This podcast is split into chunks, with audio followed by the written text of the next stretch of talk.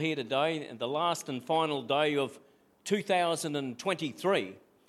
And uh, welcome to Charters Towers Christian Outreach Centre, and thank you for joining us, and also to those joining the family online. A big, big welcome to you, and I trust you all sense the leading of, of, God, uh, of God on the Word today. Amen?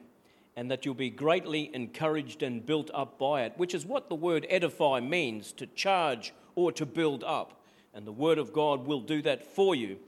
I'd like, if you will, to turn in your Bibles to Matthew's Gospel in chapter 21. I pray that you've brought your Bibles with you, a notebook and a pen. It's great, it's a good habit to get into. And, uh, and here we're reading from the 28th verse in just a moment, and it's in what is referred to as the parable of the two sons. And you'll see that just written in italics. And, uh, and uh, it's not the, pro- uh, the parable of the prodigal son, because um, we may draw some parallels from it, because that parable also has two sons. But Jesus here is speaking in this 21st chapter of Matthew, and he has just spoken with the chief priest and the elders of the people in the temple. And it states in verse 23 that they confronted Jesus as he was teaching. That's a very upfront sort of word, isn't it? It says they confronted Jesus. In other words, they interrupted Jesus.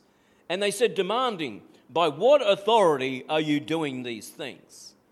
And uh, it's interesting to note from the outset that religious people and religion in general has no, no problem calling to account a true move of the Spirit of God. Here is Jesus himself, and they're saying, By what authority are you doing these things? In other words, they can't recognize uh, the nose on their own face, even though it may be as big as my own and uh, they don't recognize a move of God or anything that threatens their own authority, influence, or viewpoint. And today's method of dealing with such matters is no real different. It's called cancel culture. Trying to pull, I call, and you've heard it called before, the royal rug from beneath people that they deem to be inferior, that they deem to be ill advised or held the wrong ideology. And deplatforming people is here demonstrated as not something new. It's a bit of a new term, isn't it, to deplatform someone, but the concept is not new.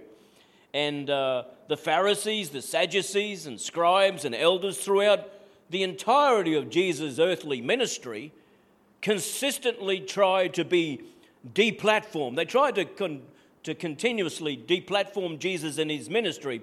But the Bible tells me it's a spiritual law in John chapter 1 that darkness cannot extinguish light. Amen?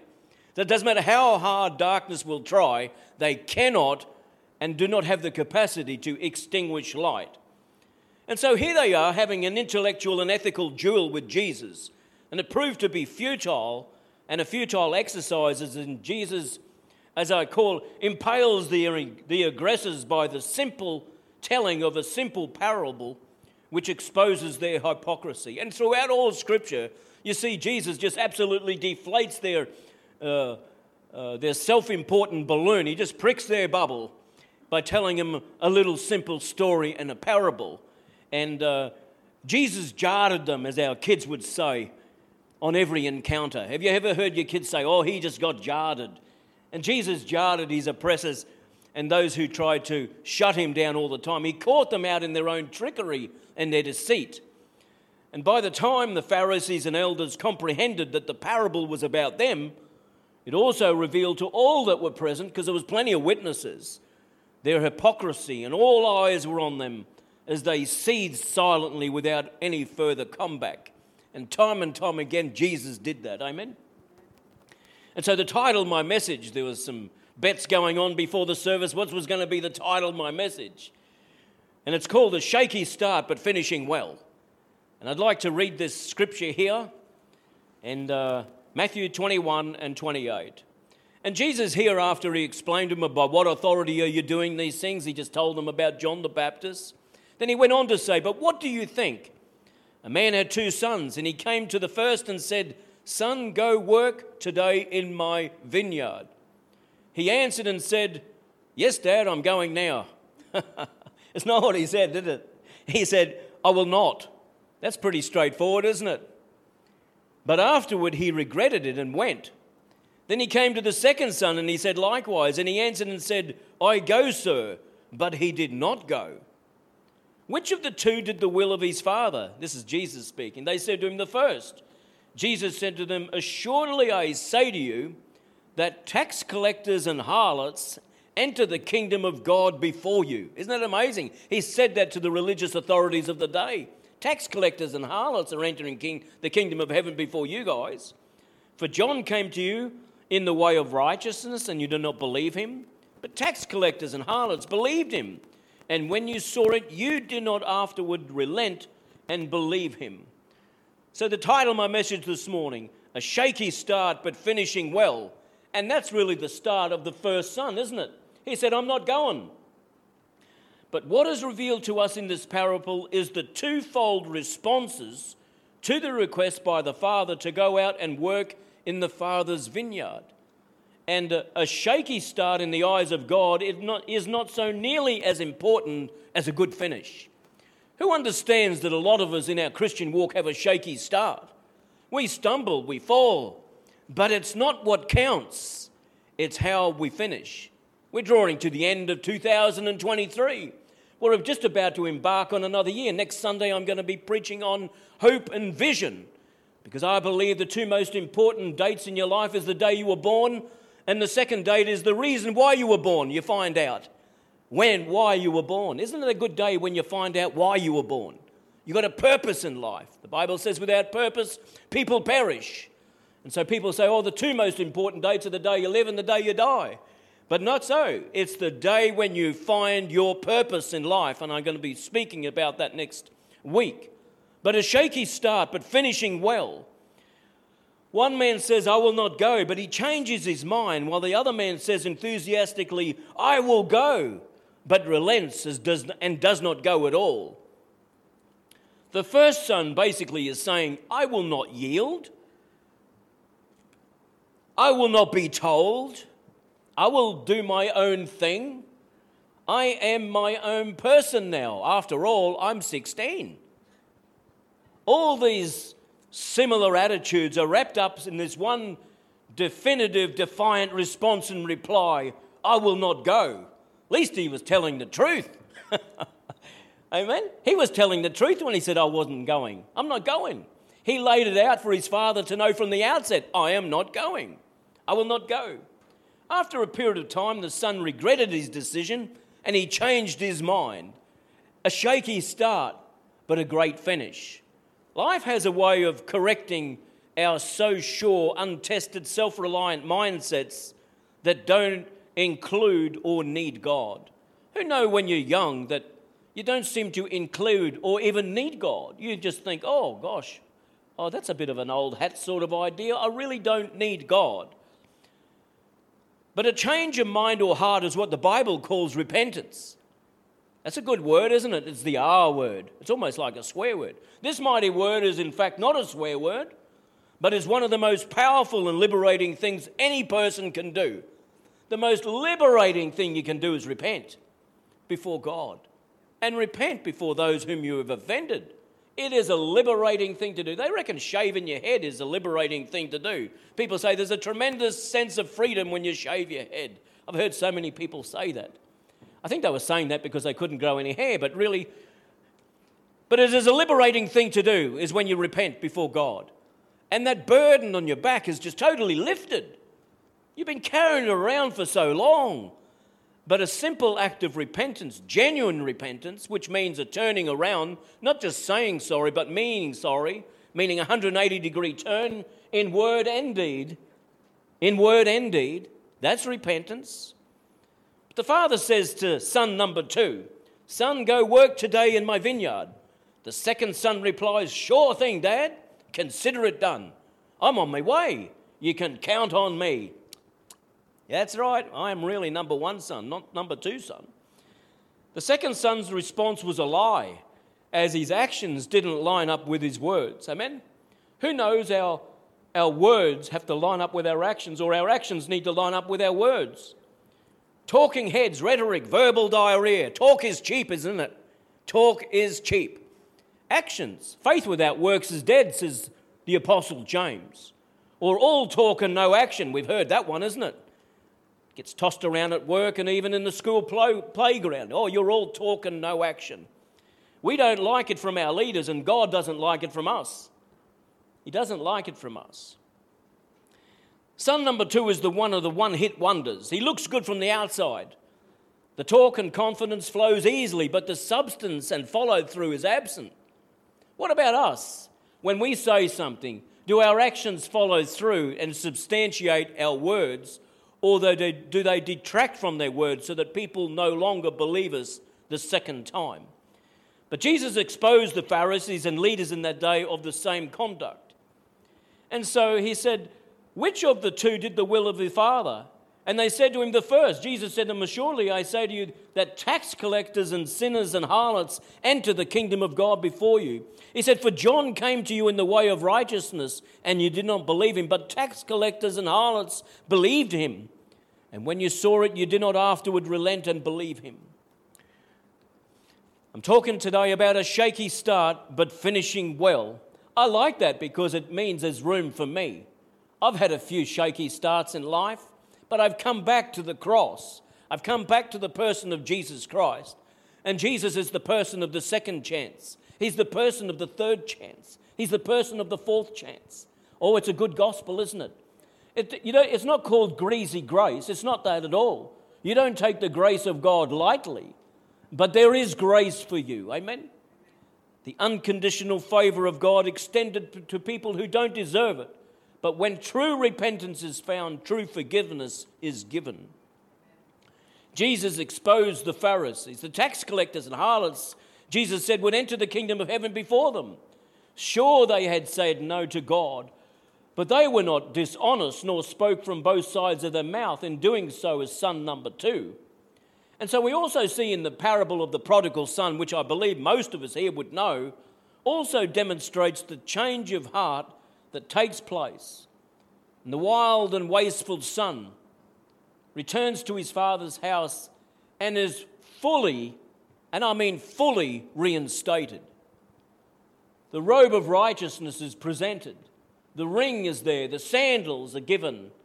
They kill the fatted calf, and the son is fully reinstated. The elder brother in the parable of a, the wasteful son, the prodigal son, in that parable, he remembers and reminds the father of the younger brother's shortcomings and failings. While the father forgives and forgets, the younger brother remembers and reminds. And here too is illustrated the job description of both the devil and Jesus in regard to our sin. Do you know the devil's got a job description? And it's to remember and to remind you of your sin. That's what his job description is, amen? To rob, to kill, to destroy. That's his job description. What's Jesus? Jesus, or the Father's, he's to forgives and forgets. And when you come to him, your sin is not covered, as in the Old Testament wording, atonement. The word atonement is not in the New Testament, only in the King James Version, but it's not a correct translation. The word atonement is an Old Testament word, meaning that your sin is covered. But in the New Testament, it speaks nothing of that because your sin is removed and that word justified, justify had never sinned.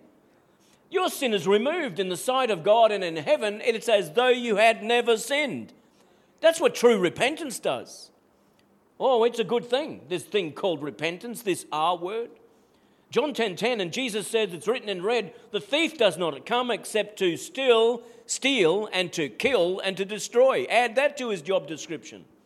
I have come that you would have life and have it more abundantly. When you come to Jesus, you can be sure that abundant life is heading your way. It's a spiritual law. It's a spiritual law. God doesn't have to rethink of it. When you come to Him, all prosperity and every abundant thing is coming, every good and perfect gift comes from above. We know that. So there, Jesus said, You have life and have it more abundantly. When I was 14 years of age, something happened in my heart, and uh, it wasn't a good thing. And my actions and heart told God that I would not go into his vineyard. I did the same thing. I said, Lord, that vineyard of yours is not for me. I ceased going to church, as did my whole family at the time, for decades. When I got saved, I led all my family back to the Lord, half my family back to the Lord. The other half are still to come. But that's what happened. And my heart was seared. And from the age of 14 to 29, I'd made my own plans. I was my own person. And, uh, and when I was 14 years of age, my actions and heart told Dad, God, that I would not go into his vineyard. I knew best. It's like one of them kids' books. Jeffrey knows best. It took me another 15 years to find out the hard way that I knew nothing at all. Amen. How long has it taken you? How long has it taken us? We've all got a walk and a road to travel, amen? But the earlier you do it, the best. So over 30 years ago, I said I was sorry to God with corresponding actions that followed. And my life took on a radical new direction, and I pray yours has too. And when I came to the end of myself, I came to God. What about you? When you come to the end of yourself, when you come to the end of the rope, tie a knot and come to God. Amen? It's a good thing to do. Nobody can tell me that it was not the best decision that I have ever made. Nobody can convince me otherwise. I don't care what your theology is, I don't care what you believe in. Coming to God was the best decision I ever did. It is not a theory to me, but it is life to me. And I would say that many people here can testify for themselves of that same life changing experience when you give your life to Christ and make that decision. And a decision it is. It doesn't happen by itself. Some people think, oh, I'll just come to God one day when, he, when this and when that and everything. No, it's not. It is a deliberate decision to come to God. Is that no man can come to the Father except the Spirit draw him. And so the Spirit of God has to draw you. And we should not take it for granted. Isaiah 55 says, Seek the Lord while he may be found, call upon him while he is near. Why? Because he may not always draw you. We should never take it for granted that the Spirit of God will draw you again. If he's drawn you in this place, it means that there is another chance for you. For those listening online, I don't believe you're listening by accident. There is another chance for you. And if you're taken one step away from God, you've taken one step too far. And the greatest move of God you can anticipate right now is taking another step closer to God. but it can take us from a course of serving self, this thing called repentance, and often the self destruction that can result from a, a lifestyle of serving self. And where we can be our own God. Many people these days think, I'm my own God. And it's liberally sort of expressed and talked about. Some movie stars just say blatant things like, I am, as if they were God Himself. It's not uncommon. And serving, and, uh, but when you come to God, you serve God, and you will find when you serve God, you will always serve others. It goes hand in hand. When you give to God, God imparts and gives you a new heart, which gives you a heart for others. And I believe the theme for next year, uh, as of 12 o'clock tonight, will be others for this church. Because a church with a focus on others can only prosper. We exist here to benefit those almost that are not members. Isn't that amazing? That really is a description of the church. One of the only organizations on the earth to benefit those who are not members to be a blessing to this community. We're looking for ways to be a blessing to people and to be a blessing to this community. And in so, the peace and the blessing of God will rest upon us. And that blessing of heaven, when you, when you repent, that peace of God, the Bible says, which surpasses all understanding, that comes upon your life. If you lack peace, come to God.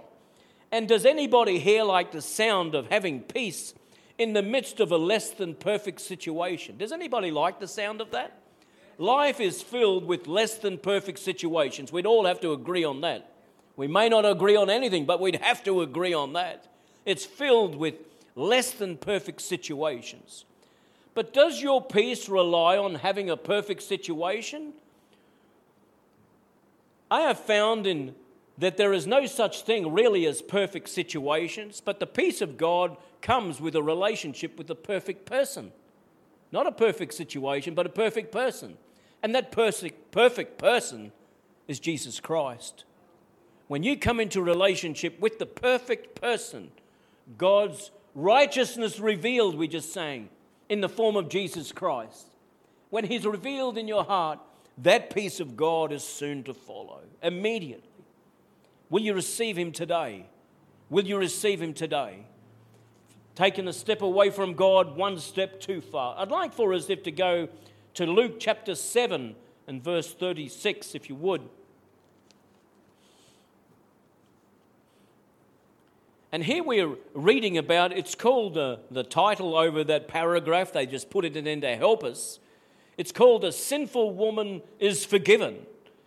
And uh, it says, Then one of the Pharisees asked him to eat with him. This is Jesus. And he went to the Pharisee's house and sat down to eat. And behold, a woman in the city who was a sinner. When she knew that Jesus was at the table of the Pharisee's house, brought an alabaster flask of fragrant house. To paraphrase these verses here, the next 10 verses or so, this woman who was a great sinner, as she cleansed Jesus' feet with her tears and wiped his feet with her hair. And then she poured an alabaster jar full of costly oil and ointment on Jesus' feet. And uh, it confronted Jesus at the home of Simon, a Pharisee.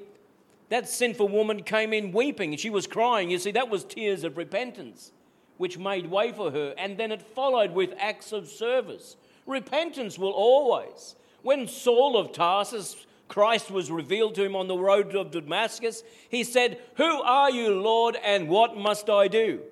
You see, faith and works always work hand in hand. Never one is isolated from the other. Never. The just shall live by faith, as I preached a week ago or so, and that faith without works is dead. Work hand in hand. And so here is this woman, a sinful woman, breaks open an alabaster jar, very costly oil, cleans and rubs and anoints Jesus' feet. But it confronts the legalistic religion and faith of Simon the Pharisee. And it does. When you have a relationship with Jesus Christ, it confronts religion in the face because you have a reality, a substance of Christ, not just a theory, not just a doctrine. Jesus didn't die on a cross for a doctrine nor a theory, but he died on a cross that we would have relationship. Amen? This is good stuff. And this woman was a known sinner. And I'm thinking how well Simon knew her, it doesn't say. But it is certainly, it was certainly a fact that this woman in his house made him very uncomfortable. And Jesus said to Simon, Therefore I say to you, her sins, which are many, are forgiven, for she loved much. But to whom little is forgiven, the same loves little. The woman had a shaky start in life, but she finished well. What about you? Have you had a shaky start in your Christian life? But I pray today, today is a great day for us all. I don't care what shaky start you've had. Don't let your rear vision mirror be bigger than the one that is before you. Sometimes our rear vision mirror are bigger than the great windscreen in front of us. Oh, it should not not be. I say, look back, don't stare. Learn from your past mistakes. Be a wise person and learn from someone else's mistakes. That's even better. But look back and don't stare. Your beginning is not the end of the story, it's the end of the story. How you finish and finish well, like the son said, I will not go into the field, Dad. He laid it out on the for him. He didn't even say, "Oh," he didn't try to disguise it. He told the truth, but he relented. He turned. He repented, and he went and worked in his father's vineyard. The Lord is calling us all to work in the Father's vineyard, into whatever capacity God has gifted you in. So this woman had a shaky start, but she finished well. I think it's a great story. And the gospel message is, is good news because it means that anybody, whatever start you had in life, it can always finish well for you. Always. In another place, Jesus said to a woman caught in adultery, Neither do I condemn you, go and sin no more. There is therefore now no condemnation for those who are in Christ Jesus, says Romans 8 1. Doesn't it say that? No condemnation. Don't let anybody, if you've repented, if you've come to Christ, don't let anybody bring condemnation on you. Amen? Try to load you down with stuff that is not your business. If you've repented of it, it's gone, it's dusted. It's not just atoned for, it's not covered, it's removed. Amen? So, in this parable, son number one who had the shaky start finished well. In life, it has often been my observation, and it's probably been yours too, that the greatest sinners often make the greatest of saints. Who's noticed that? The greatest of sinners make the greatest of saints. Why? Because they've experienced the grace of God in a capacity that they are never the same again. I'm not in the habit of shooting saints, but the church has been pretty good at it over the years. Shooting saints and sinners, people who have fallen from grace. And we've been the only army who shoots our wounded. But I feel some of the greatest preachers who have fallen from grace, yes, they have sinned, even after preaching the gospel. I have found when they experience the depth of God's grace, having been in a position like that of responsibility, fallen from grace. Oh, how the mighty have fallen. But we shouldn't shoot the wounded. But our job in the Bible says to pick them up and encourage them. And I tell you what, that man or woman will never preach the same again because they've experienced the depths of God's love and God's grace. There's room for you at the cross. There's room for me at the cross because I too have fallen so many times and so many times. And sometimes I get up, the Lord picks me up, or and He begins to carry me. We walk together, and it's a life not alone because God encourages every step of the way. And so, Paul, we think uh, some of the shaky starters in the Bible, and I didn't haven't put together much of a list, just a couple. And I looked at Paul called Saul. The persecutor became the proclaimer and preacher of the gospel. Shaky start, shaky start. Killing Christians was his, I think it was more like a hobby to him more than anything. He so relished in it. And then God used this man to be a proclaimer of the faith. Shaky start. You see, there's room at the cross. John Mark, we see that he let the team down badly in the book of Acts. And Paul didn't want to take him on anymore. He thought, no, get rid of him and he wouldn't have any more to do with him. But I see later on in the book of Acts that John Mark was reinstated and he began to preach powerfully and work for the kingdom of heaven again. He experienced the depths of God's grace. Have you experienced the depths of God's grace? Is there any perfect here amongst us? There's none, is there? All have sinned and fall short of go- the glory of God. All. That's all of us. What about Joseph's brother? They sold them into slavery. Surely we should annihilate those blokes. Ten of them at the time. But you know what? 16 years later, in Egypt, they repented. They all repented. Some might have done beforehand. And God used those, those blokes, and God built from them the 12 tribes of Israel. God didn't dispense with the sinner. No, He forgave them, reinstated them, and they were used by God again. God wants to use you again.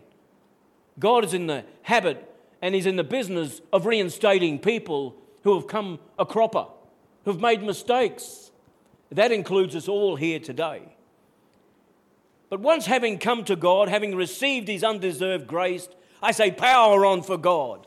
Let's just get on with the business of winning this nation back to Christ. Your shaky past does not dictate your glorious future. The Bible tells me in the book of Revelations Oh, the bride gets the girl. Amen. Amen. The groom gets the girl. Amen. Jesus is coming back for a spotless bride. That's us. That's us. We're on the winning team. And we may have all started a bit shaky, but, but the Lord is coming back for a spotless bride.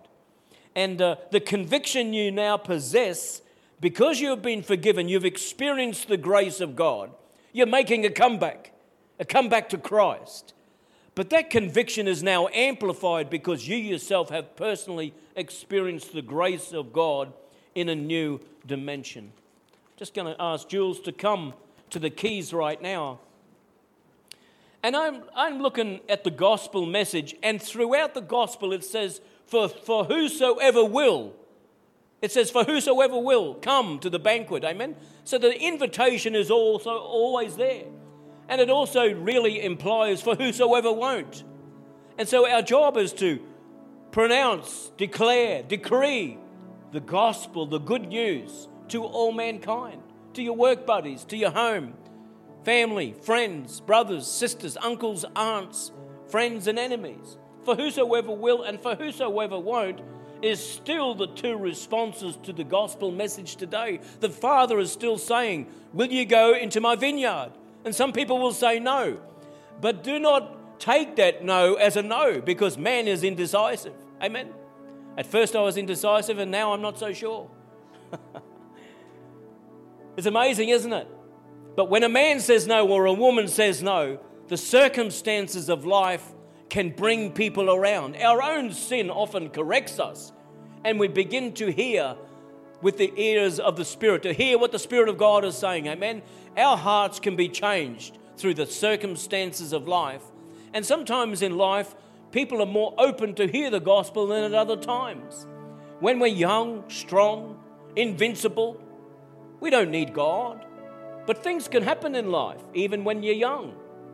I see so many people now self harming, committing suicide, indulging in lifestyles that my age group never did. They weren't exposed to it, it wasn't available. If it was available, we would have done it and more. But I want to say that the promise of God, when you come to Him, that He will in no wise cast out. I'll give you the scripture reference for that. It's in John chapter 6 and verse 37. For those who think, oh, you're a ship that can't be salvaged. I want to say today, in closing, there is no ship that cannot be salvaged by God. No ship. He died on a cross and he was introduced to the world as the Lamb of God who takes away the sin of the world. And the provision for every single man, woman, boy, and girl for all the earth for all time was made at the cross. But it's for whosoever will. And God has never been interested in taking the free will away from any person. It is a free will decision to believe to repent, to believe, and to receive is a free will decision that individually we can either accept nor reject. Your responsibility in proclaiming the gospel, you think I'm not an evangelist. But the Lord said, just go tell. All you're doing is to your workmates, go tell, tell them the gospel. It's yours to accept or to reject. There is no weight upon you once you have delivered the message. We are watchmen and when the enemy's coming, we blow the shofar, the ram's horn, or the trumpet. And that's what we're doing when we're proclaiming the gospel. We're blowing the trumpet because the Lord is returning. And soon, and very soon, we're going to meet the King. I pray that you be upstanding right now. I'm just going to close in prayer, and Jules is going to lead us into a, a closing uh, worship song. But Father, in the name of Jesus, I thank you, Lord, for this word this simple parable, Lord, that puts religious people in their place. Because sometimes we can think we are so smug and so secure when actually tax collectors and sinners, having repented, are far are going to enter the kingdom of heaven before us, Father. Because of the genuineness of their faith. I pray, Father God, there is no religious spirit in here, Father, that can operate. But I pray, Father, that we too, Lord, would repent believe, and receive. For those listening online, I pray that you have repented, believed, and received Jesus Christ as your Lord and Savior. As we're looking down the barrel of another fantastic year, Lord, I pray, Father, that you would lead this church and body of believers, Father. You would lead us, you would guide us, you would direct us, you would correct us. The Spirit of the Lord would be before us, Father. I thank you, Father, for this word. I pray that you seal it today in Jesus' name. In Jesus' name. In Jesus' name.